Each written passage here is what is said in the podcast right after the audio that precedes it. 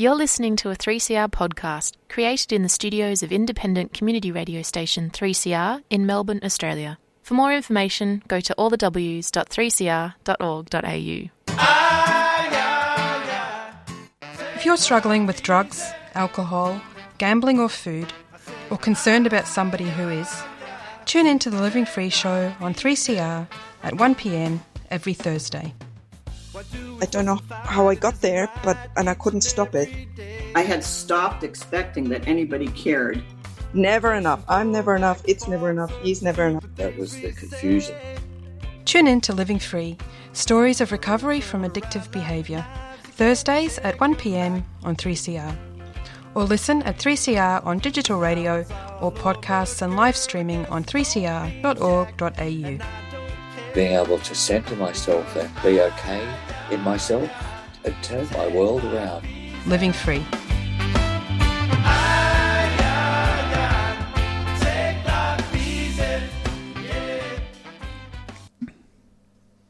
Good afternoon and welcome to the Living Free show on 3CR Community Radio, 855 kilohertz on your AM dial. My name is Gab and I'm an alcoholic and addict in recovery. I would like to pay my respects to the Wurundjeri people of the Kulin Nation, traditional owners of this land from which 3CR transmits people powered radio. Each week on Living Free Show, we showcase one of the many programs that assist in recovery from drug, alcohol, gambling, and food addictions. Our guests share their recovery stories and highlight that shared experience can save lives. Today, we have a great friend of mine from the rooms, Glenn, on the show. Glenn is a recovering alcoholic who uses Alcoholics Anonymous as part of his recovery toolkit. Hello, Glenn. Good afternoon, Gabs. Thanks for having me. My absolute pleasure. That's you. Oh, was I not on there? Keep going. Yep. Sorry, sorry, guys. Sorry, listeners. There, we're just having some technical difficulties. Just keep going. Keep going. Okay, great. Sorry, Glenn. No problem at all. Um, so, welcome to the show. I'm so grateful to have you here with me. Thank you for asking me. That is quite all right.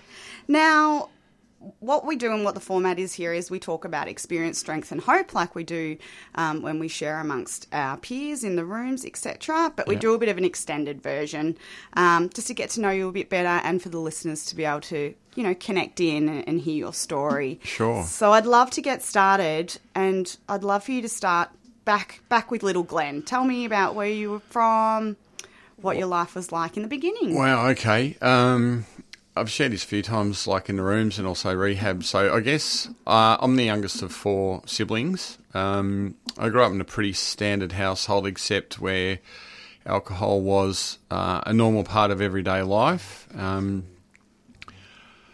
I my three older siblings are ten years plus older than me, and uh, and look, if I'm honest, we grew up uh, in a household that on the outside looked had all the bells and whistles, had the car and the house and the private schools, uh, but internally uh, things were the opposite. Um, it was quite dysfunctional, and you know I can blame my childhood, but you know I, I bring this up because I think it's an important part of my story and what made me the person I am today. Uh, so my siblings pretty much all departed the family home when they got to the age of 18 or 19. Yeah. Um, I guess because they were sick of the, you know, the, the toxic environment in which we, we grew up in, and I can't sugarcoat it. Uh, it's just the way it was. And as a eight, nine year old, I was basically an only child, and I didn't know any better. yeah. Um, I could go into some, uh, you know, pretty ordinary stories of my, you know, father would leave. Uh, he had a, uh business. He had a camp bed set up there where he would then go off to and leave me at home uh, with an alcoholic mother um, to be raised. And you know, a looking back, it was uh, it was a pretty toxic environment. But as a ten year old, that was my life. I didn't know any better. yeah. So I, I grew up. Um, I've never been diagnosed with depression, but definitely anxiety, and I think that came from a very early age. Yeah, okay, that's that's pretty uh, hard hitting. So, what did you do at that time, do you remember sort of what you did for coping mechanisms back? Can you look back and reflect on any of the isms, I guess, that had come out at that stage? Yeah, um, perfectionism's a big one for me. Yeah. Yep, avoidance, procrastination, uh, isolate a lot. I, you know, I used to love my Lego Meccano, building models. I'd um, just steal away to my room, uh, left to my own devices, and, and basically, I didn't know it at the time, but looking back and, and having some therapy since, I'd, I'd self soothe Yep. uh, using those coping mechanisms. But yeah, definitely isolation and, and still perfectionism, avoidance, and procrastination are big issues for me still today that I'm working on at the moment. Yeah, wow. So were you at school at that time? Were you in So primary school? I'm I'm going back to when I was like ten or eleven, towards the end of um, primary school, Yep. and then uh, my first few years in secondary school, I went to an APS school, and while I was never physically abused, like I had two older brothers who definitely uh, put me down a lot, uh, verbally, you know, mentally abused me, uh, especially sporting things, and so I always grew up. Um, I guess you know with an inferiority complex and always being put down Uh, and it was, I guess, looking back now, it was hard. Mm. But it was what I grew up with, and I didn't know any better. Yeah, so you didn't know any better. That's that's you know hear that that's quite common. Was you know that's your life. So why Yeah. would you know any different to that? Yeah. Do you remember feeling any type of joy, happiness during you know those childhood years and, and early teens? Um, Like, when I started developing and getting into sport, and then realizing I was I was quite big and strong, um, and was all right at sport, then I started to get recognised for who I was. But I guess just prior to that, having and I touched on the fact that you know had a big house in East Bentleigh, two story, new Jag, boat in the marina, um, and all my friends envied me. Oh, Yeah. look at all your stuff. I envied them because of their happy home life. Yeah. Uh, so there were two stark differences, like you know, in in, in growing up. Like I wanted what they had. I couldn't give a, a rat's about the material things when I was 10, 12, 13. Yeah. and uh, all I wanted was a you know happy home environment. Yeah. So talk to me more about the sport. Did you like yeah, talk me through obviously that was a bit of an escapism for you. It was something that you found you were good at. Um, so how long, you know, did you sort of divulge into the sport and things like that? So I guess uh, mid-teens, like I was, I was quite tall and gangly, and my brothers would call me Unco and Goofy and Buck Teeth, and but then I started growing into my body, and then I started rowing for an APS school, and you know, in year eleven and twelve, I was six foot four and eighty six kilos, and I was playing rugby union and and rowing in the first eight, and um, you know, people started to notice me, and um, I actually en- even got asked to go and train for Mercantile, where the first Oarsome Foursome came from. Wow. But then I was a late bloomer, I guess, in terms of my drinking career, because all my mates were drinking a lot sooner than I did. But I was into my sport. I was going to gym. They were going to the pub. Yep. But then when I left school, I chose my sport. I went and played rugby instead of rowing because it encouraged drinking after training and on a, on a game on a Saturday, whereas rowing was a seven day a week training regime and strict diet and zero alcohol. And at 19, I'm like, I'm not doing that. Yeah. Hmm. Yeah. So, um, at I guess going back a little bit around the teenage years, you were still at home. When did you leave home? Uh, think so. I stayed till about twenty. So my father passed away when I was twenty-one. Um, he died of lung cancer, uh, and I felt obliged to st- stick around for a while because all my siblings had already gone, Yeah. and and basically so mum wouldn't be left alone. Yeah. Um, and then I left. I, I left and came back a few different states. You know, that early twenties, I did a backpacking thing, and um, I still didn't think I had a problem with alcohol. I thought backpacking through Europe and drinking every day was just a rite of passage. Oh, absolutely. I did the same thing. Yeah, but um, and yeah, they say it's insidious and progressive, and it is, and it's it was very slow, a slow burn for me, but it, it got worse and worse over the next decade. so, tell me then, do you remember the first time you got drunk? I do. I can Tell me that experience. absolutely vividly. yeah. Uh, so, mum and dad loved entertaining, you know, the neighbours, and they had a boat at the marina. They, I remember they were going out with a group of, of um, couples fr- from the marina. They all had prees at our place in East Bentleigh, and I was the second oldest. I think I was 15 and a half, nearly 16. Yep. There was one guy uh, who was 17, and there was all this alcohol left over, and some younger kids, and we were all just left in the house to watch telly and whatever. Yep. And he said, "Oh, you've been you drink, you've been drunk before." I'm like, "Yeah, yeah, of course I have, mate." I'm, hey, I'd never had a drink in my life, so I remember I got drunk on sweet sherry, which was disgusting, and um, That is sorry. I had, that is such an Irish thing because my Yeah. nan used to drink sherry. Yeah. So I have, yeah, as, as you know, I have a Belfast connection as well. yeah, well, that's, where my oh, mum's from. So I come from a long line of Sherry drinkers. alcohol. I was going to say Irish alcoholics, but um, and mum and dad got home with the other parents and obviously knew something wasn't right. And then I uh, I brought up the day's takings all over the kitchen floor and. Uh, Somebody put me to bed. I just remember waking up the next morning and thinking, I don't know why people drink. That I feel like I want to die. It's the most horrific thing I've ever experienced. I'm, I'm just never going to drink again. Yeah. Yeah. I had a very similar experience that that first blackout.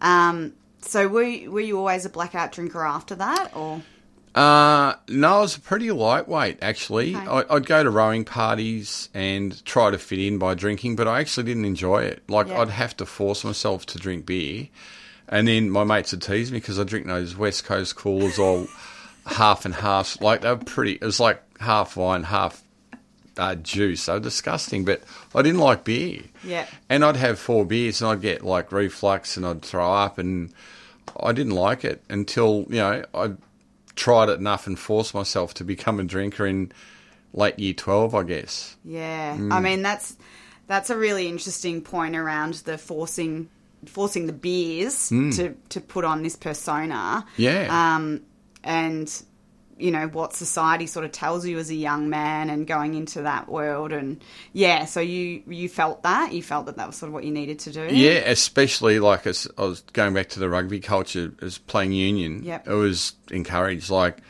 if you didn't drink your body weight after a game, then you were pee weak. yeah yeah, yeah yeah, 100% yeah, yep saw it i saw it i saw it a lot where i grew up as well yeah.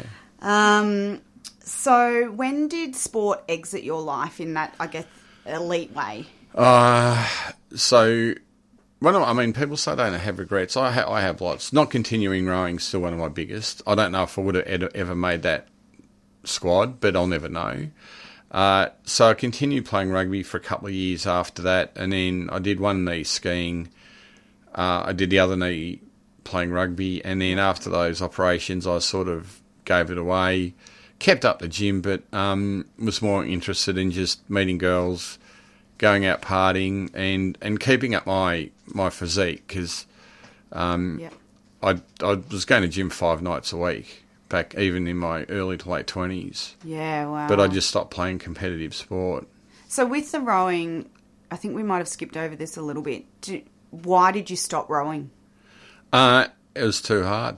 Yeah, I took the easier option, yeah and and that you know, looking back in hindsight, uh, that became a theme for the rest of my life, like the easier, softer way, and that's mentioned in in the book of AA. Yep. And I never thought about it till I read the book. But yeah, going back to yeah, I got the letter from Mercantile Rowing saying we want you to come and train with this crew, and my I won't name names, but my coach in Year Twelve coached the Oarsome Foursome to three Olympic gold. yeah Um, and I was invited to go and train with that squad. They wanted me, yeah and I knew what the training involved. I'm like, that's too hard. Too hard basket. Rugby's twice a week. Go to the Carlton Bowling Club for a beer after training, and um, get smashed after the game. Yeah, so you could have the best of both worlds. You yeah. could still play something at quite a you know good level. Yeah, but you could also have the party, the beers, the bonding. Yeah, yeah. Uh, so I, I, I chose it purely on it was just too hard. I took the easy way. yeah. yeah.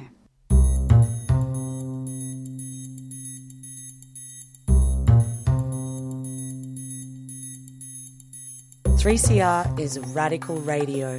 Through our on air content and community structure, we promote real change for workers' rights, gender equality, environmental action, disability justice, and on racism and First Nations sovereignty.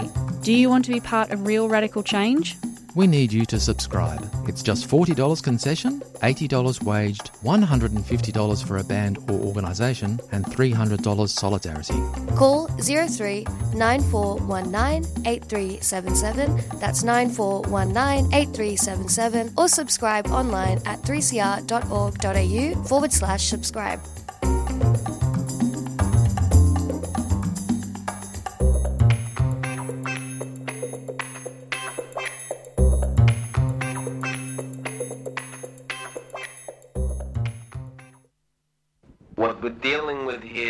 Total lack of respect for the law.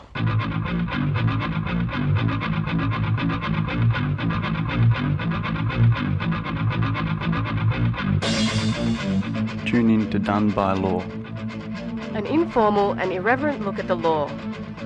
Critical insights and analysis from diverse community perspectives. Done by Law, 6 pm Tuesdays.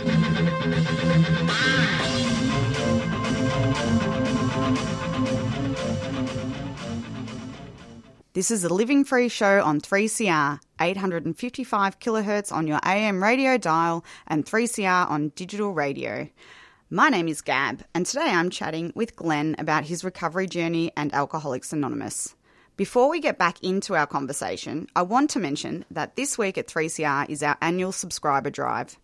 3CR relies on the support of our listeners to keep going. We're a not for profit community radio licence holder, and a strong subscriber base is vital for our financial independence. We are proudly community owned and community controlled. To subscribe, jump online to 3cr.org.au forward slash subscribe or give us a call on 03 9419 8377. Your support is greatly appreciated. Now back to you, Glenn. Um, so we've just had a bit of a chat about your childhood, teenage years, growing up, how sport was a big influence in your life, um, and you know we started to talk about the drink. Yeah. Um, so what I want to sort of get to now is talk me through, I guess. You're in, so you're just talking about your travel. You're in sort of early 20s. Your father had passed away. You're back living with mum. When did the drinking start getting problematic looking back now? Oh, looking back now, um, definitely mid 20s and probably even before that. But I think I was in a lot of denial back then. I just thought I was a high functioning heavy drinker. Uh, where when I look back, it was affecting you know every aspect of my life. My mid to late twenties, I dropped off gym. Yeah. I was thrown in to a management role in a family business. It was another sort of dysfunctional part of our family growing up. That um, at one point or another, my oldest brother's thirteen years old, the next one's ten years older. Mhm. At some point or another, from my say mid twenties to mid thirties. Um, we all had different goes at running the family business, and because our father had passed away, uh, it became very toxic and dysfunctional. Yep. And um, I'm not blaming that on my drinking ramping up, but it certainly didn't help. And I'm sure I would have done a much better job when I was put in the management role if alcohol wasn't a problem for me. But again, I was in denial, I think, for more than a decade, just thinking, I thought, I, d- I just thought I was a high functioning heavy drinker. If you had told me I was an alcoholic when I was 30, I would have told you to go jump in the lake. Yeah. said, "Pfft, I'm not lying on a park bench for the, a bottle in a brown paper bag. I drink Thursdays, Fridays, and Saturdays, and then it became Thursdays, Fridays, Saturdays, Sundays, and then Monday I'd have a hangover, and slowly and surely, over a decade or more, I became a daily drinker. Not a lot, but a daily drinker. So, you if hitting your thirties, what's going on in your life at that time, other than the family business stuff? What's so, happening I in your mean, life? On the outside, I mean, uh, I got married. Yep. Um, had our first baby when I was 31, Mm-hmm. who's and uh, building a house and running the family business, and and so I'm lining up all what society calls, you know, my ducks in a row. I don't Yep. like that saying, but you know, got getting all the externals and doing okay, and despite drink, had drinking a lot, you know, Thursday, Friday, Saturday, Sunday, um, but didn't think it was a problem because look at me, I'm doing all these good things and everything's happening, uh, so it was just sort of business as usual. Yeah, really checking the bo I, I really understand that. Checking the boxes of life. Yep. Um, but internally, it just doesn't reflect the outside and what's what's happening. Yeah.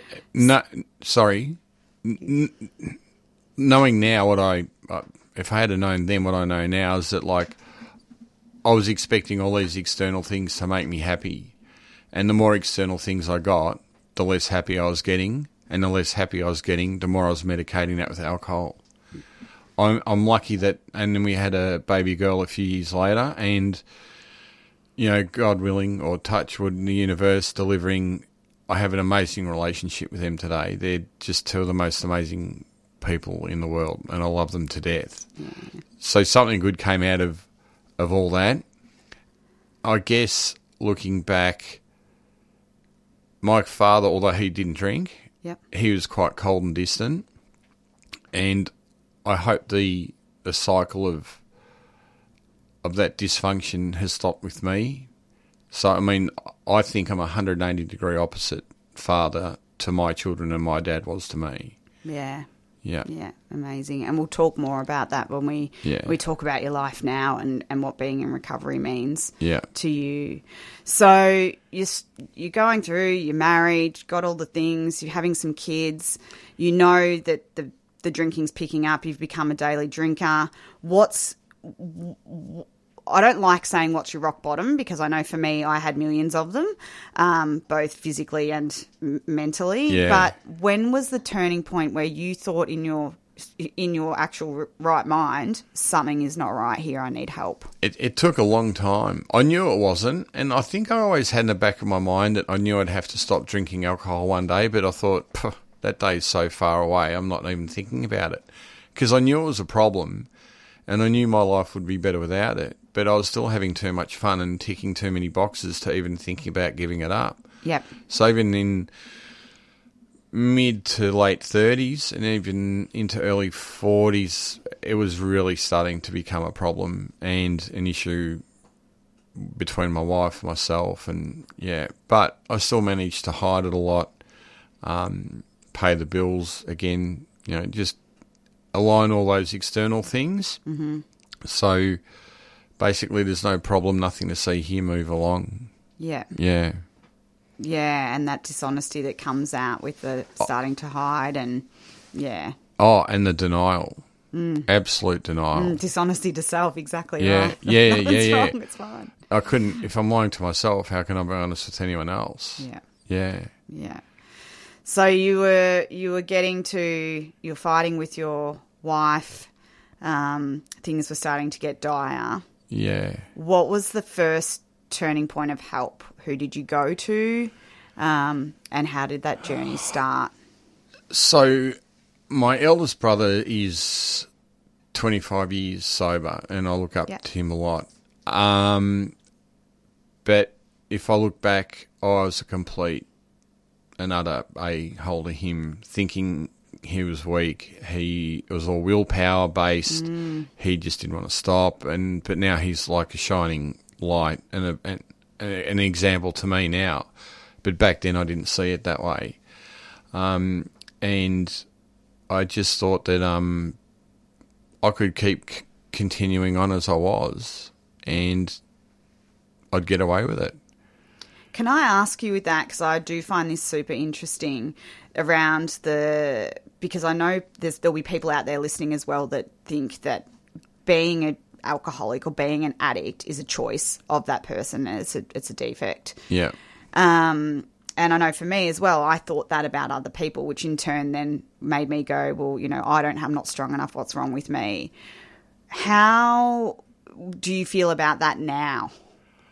Oh, um, I was very judgmental and actually had no idea about the disease of alcoholism. And reading a lot about it, and the WHO, the World Health Organization, classifies as a disease. Yep.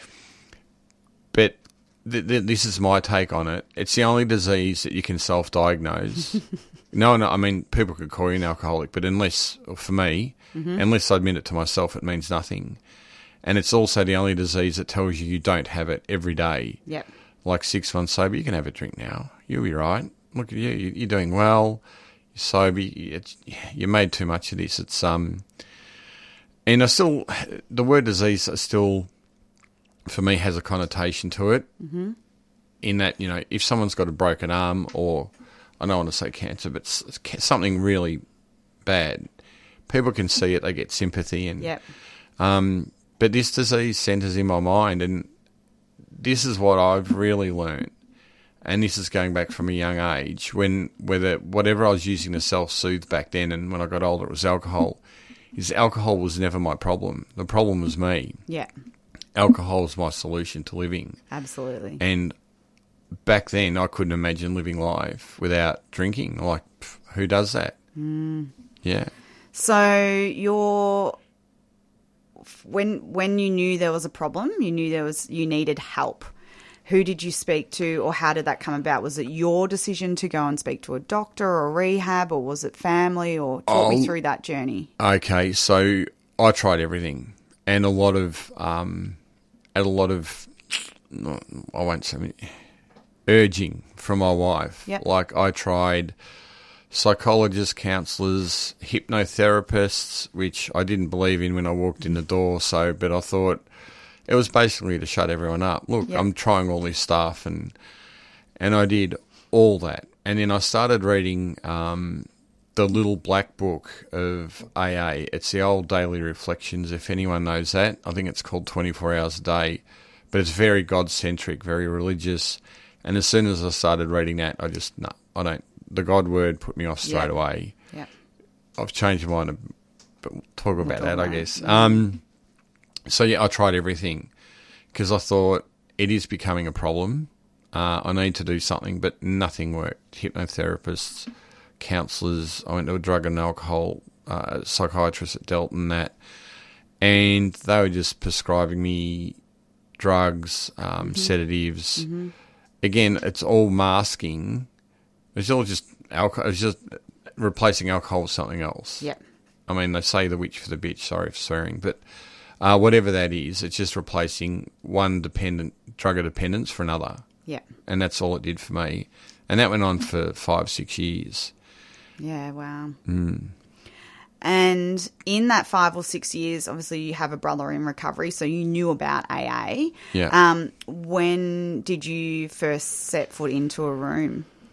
I can tell you the I can't tell you the, uh, November 20, uh, 2017.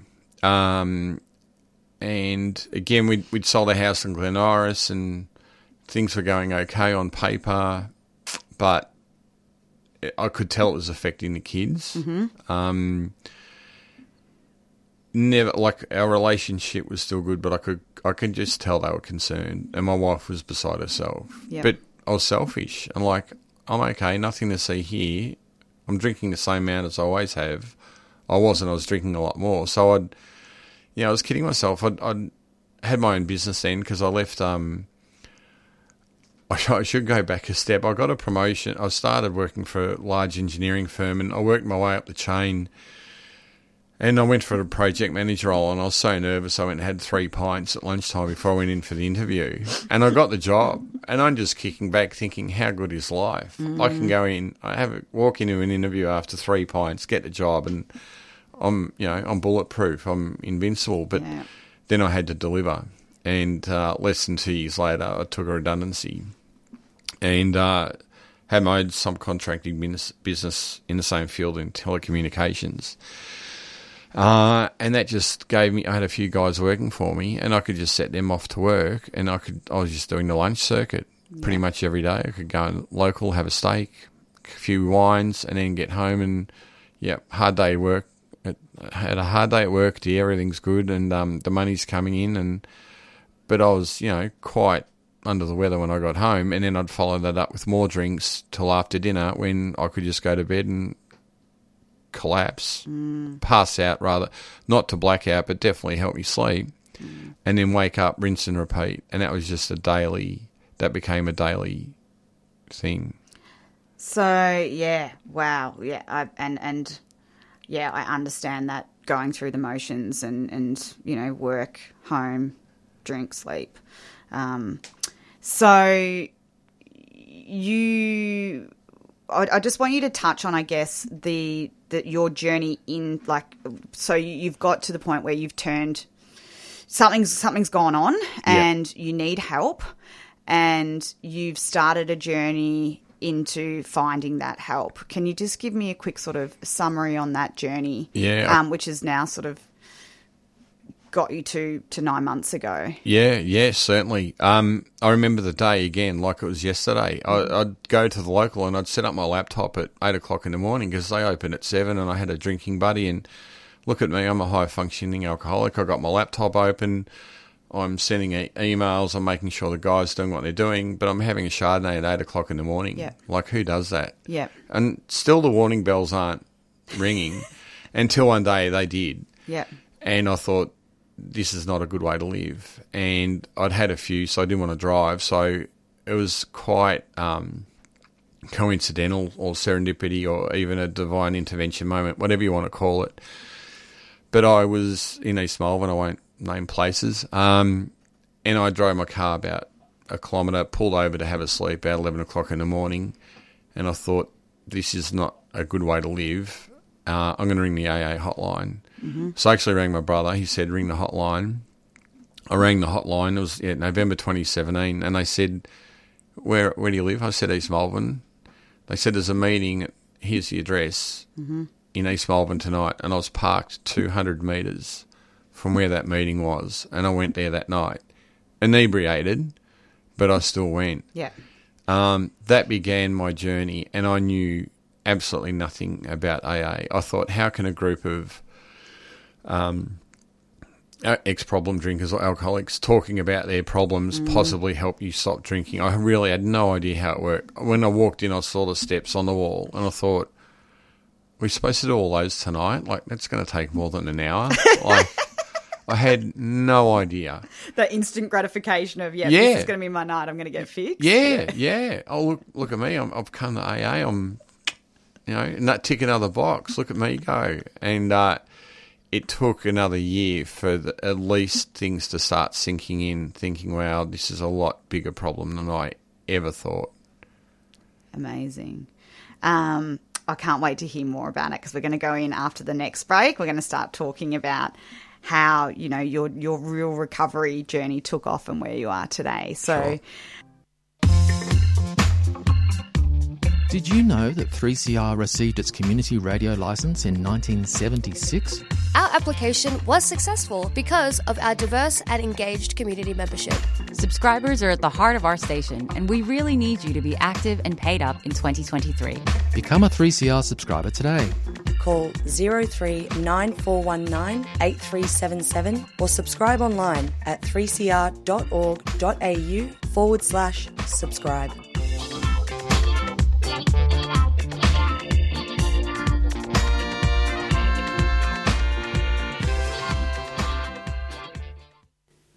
If you or someone you care for is struggling with a mental illness or other disability and you need someone to talk to, you can call the Wellways Helpline. Wellways Helpline is a volunteer support and referral service that provides information to people experiencing mental health issues or other disabilities, as well as their family, friends, and carers. We're here to talk if you are feeling socially isolated, seeking information about mental health or mental health services, or just need someone to talk to. As a peer based service, everyone working at Wellways Helpline has a lived experience of mental health issues or disability. Wellways Helpline is a national service and operates Monday to Friday, 9am to 9pm, excluding public holidays.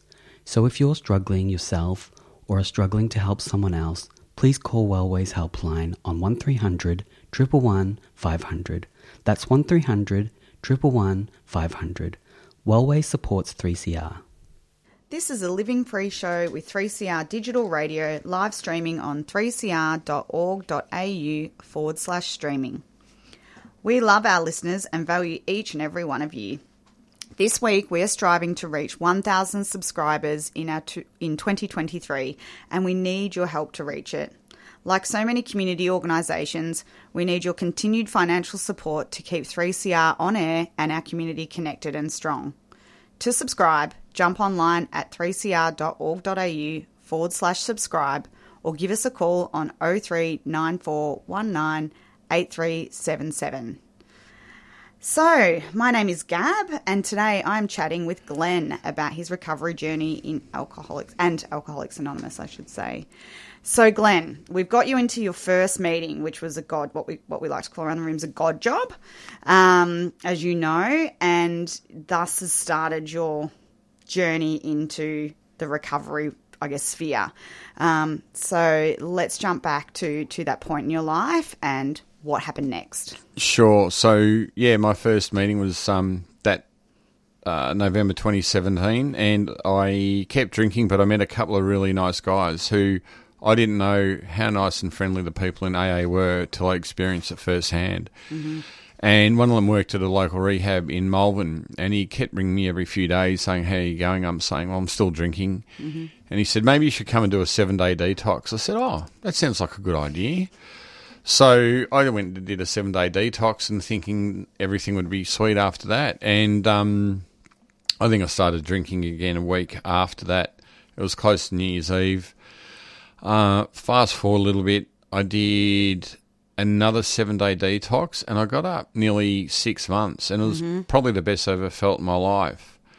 And what I've learned a lot since then, like, I know people have gone to their first AA meeting and never picked up another drink. Yeah, I know people have been to different rehabs all around the country, you know, 12, 15 times and are still struggling to get it. Mhm. The only thing I'm certain of is there is no perfect formula. Yep. I fall somewhere in the middle of that category, I believe, at the moment. Um, I then did my, I did a couple of seven day detoxes, and at one point, I nearly got up. Uh, I got up about eight months, Mhm. and then I was going to say for whatever reason, but I know exactly the reason. It's because I try to control everything and the universe and everything around me, Mhm. and when I can't control things, I uh, I reach for the bottle, and when things aren't going my way. And my wife was really disappointed when I relapsed that time. Uh, so I went and did a four week detox in the same place in Melbourne and came out and thought, that's it, I've got it now. And got up again nearly nine months. Went on a holiday to Vietnam and didn't drink. And I thought that was a turning point. Yeah. Uh, but then it wasn't long again after that until I got cocky. I took back my will. Um, no one could tell me how to do recovery. I knew better than anyone. Mhm.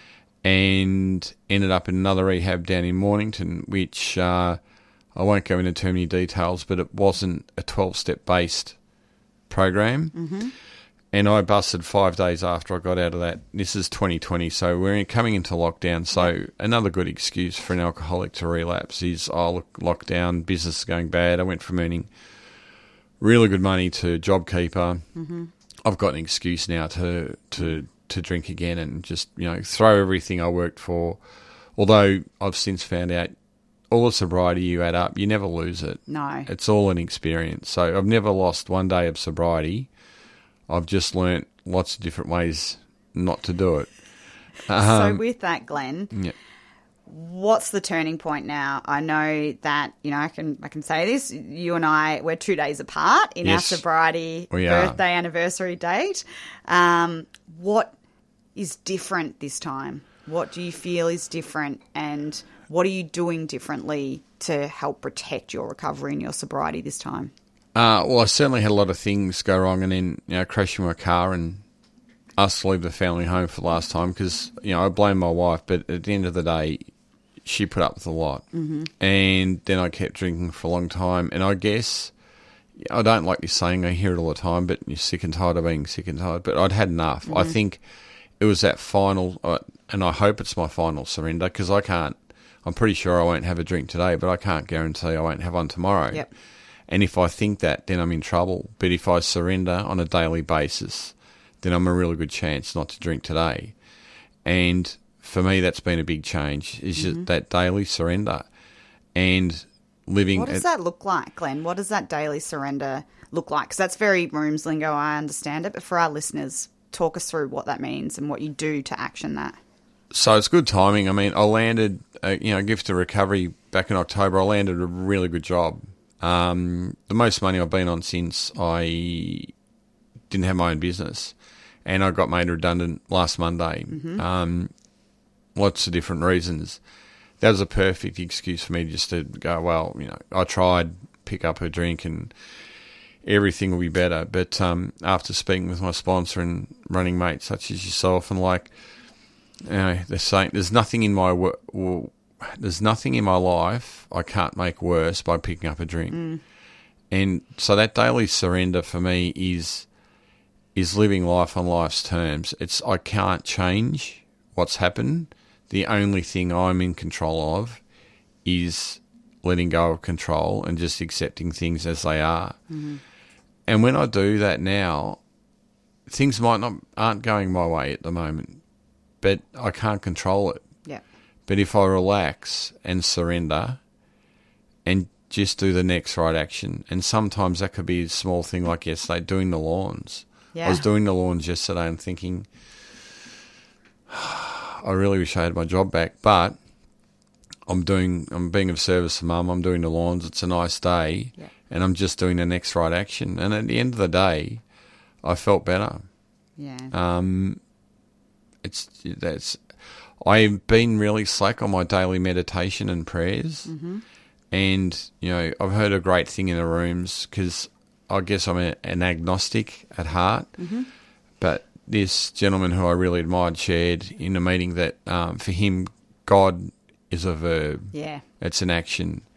It's it's not uh, a entity sitting in, in judgment in the clouds, you know, dealing out death and punishment and rewarding the righteous. It's it's in the actions we all do. And I'll just share this really quickly. Um, and this has happened twice. My last two re- relapses, my sponsor and another good friend in the rooms have knocked on my door on like a Monday morning and they saw I was really, really unwell. And I said, you know, I, you can't come in. I'm not good Mhm. they both came around the next day and took me to the doctors and took me to emergency and booked me to rehab. I mean, if that's not God or whatever you want to call God working through other people, Yeah. they show me more love and compassion than my own family. Yeah, because they get because they understand the disease. They have that disease as well. Yeah. Yeah. And that's a big part of why I mean I'm right in the middle of AA now and doing service where I can and helping others and I don't have any any answers at all. But if anything I've done or any of my experience can help one person, then it's worth it. Mm. It's that real fellowship. I know that's that's one of the biggest blessings that I've had. You know, in my recovery is the friends that you make because you get each other, and it's it's a unique friendship. Yeah. So, Glenn, you did you did touch on um, the relationship that you now have with your kids. So, tell me about some of the things that you now you know you have, as we say, like in your wildest dreams. You you know you, you that you can get them um, when you're in recovery and. Ultimately, you know, you talked about the materialism and stuff as a child and those sort of things. I know for me, I was the same. Like everything had to be, you know, on paper perfect. But I've now found wildest dreams means something completely different to me. So talk to me about your life now. So, you know, despite what's just happened in, in the recent two Mhm. weeks Mhm. with work, and something else will come along because this one did, and something happened. Like uh, I told my, we're still married, but I call her my ex. I told her as soon as it happened. So it was Monday week ago, Mhm. and her, I know what she automatically thought was, bang, Glenn's just going to reach for a drink again, and the whole process is going to start again. And I know for a fact, if I'd have picked up a drink, I'd probably be in rehab right as we speak now. Starting the cycle again. Because the last three times I've picked up that first drink, I've ended up in rehab. And I spoke to my sponsor, I spoke to my ex, and he, you know, my sponsor's just like, you can't change this, but you can use this as a stepping stone to strengthen your recovery. And uh, my wife told my, my son, who's 22, Mhm. he sent me a message. Oh, I'm going to tear up. he sent me a message on the Monday night a week ago, and it's the nicest message I've ever received on a text in my life. Yeah. And he's just, and they both are. They're both just special kids, and my relationship with them, despite all the things that have happened, my multiple visits to rehab, uh, they see that I'm doing the work. I'm in the middle of AA. I'm trying to help others. Um, you know, I'm really, really far from perfect, but each day, if I can just improve something incrementally, I'm a little bit better of a person today than I was yesterday. Then I'm heading in the right direction, and um, and they can see that, and I don't have to tell them. Yeah. They can just see speak louder than words. Hundred percent, Gabs. Yeah, they can see it in my actions. Um, you know, I can say all the right things and all the platitudes in a meeting, and if I leave the meeting and act like a douche, then it's all out the window. But um, I'm definitely of the variety of person that I have to act my way into good thinking. I can't think my way into acting well, Mhm. and that has really served me well. Like my sponsor's big on that. Just do the next right thing. If you're not sure what to do, just do the next right thing, which is 180 degrees opposite to what my first thought always is. Yep. So I always disregard my first selfish thought, pause, and then I know instinctively what's the right thing to do, but rarely in the past in active addiction I ever did it. And now hopefully each day I'm just trying to do that a little bit more. Yeah, that's that's beautiful, Glenn, and that's a, you know, that's great advice to give to those listeners out there um, that are that are sort of maybe questioning their relationship with alcohol or even seeing behaviours that are similar. Um, you know, those isms that we connect the dots with around, you know, the solution of the drug or the drink, and the pause for me is, has been a huge one, and I think that's a beautiful note to end on. So thank you so much for your time today. You're welcome. Um, it's really lovely hearing an extended version of your story, and I hope our listeners got just as much out of it as, as I did. So thank you. Thanks for having me, Gabs. It's been an honour. Thank you. Um, if you would like to find out more about Alcoholics Anonymous, you can phone them in Australia on 1300 222 222 or jump online at aa.org.au for more information. Um, I highly recommend if you're thinking about going to a meeting or getting to a meeting, there's a great uh, list of meetings on that site. You can also zoom in.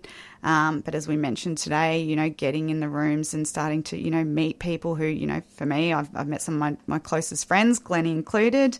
Um, you know, definitely get down. We, we welcome you with open arms. Thank you for listening. You've been listening to a 3CR podcast produced in the studios of independent community radio station 3CR in Melbourne, Australia.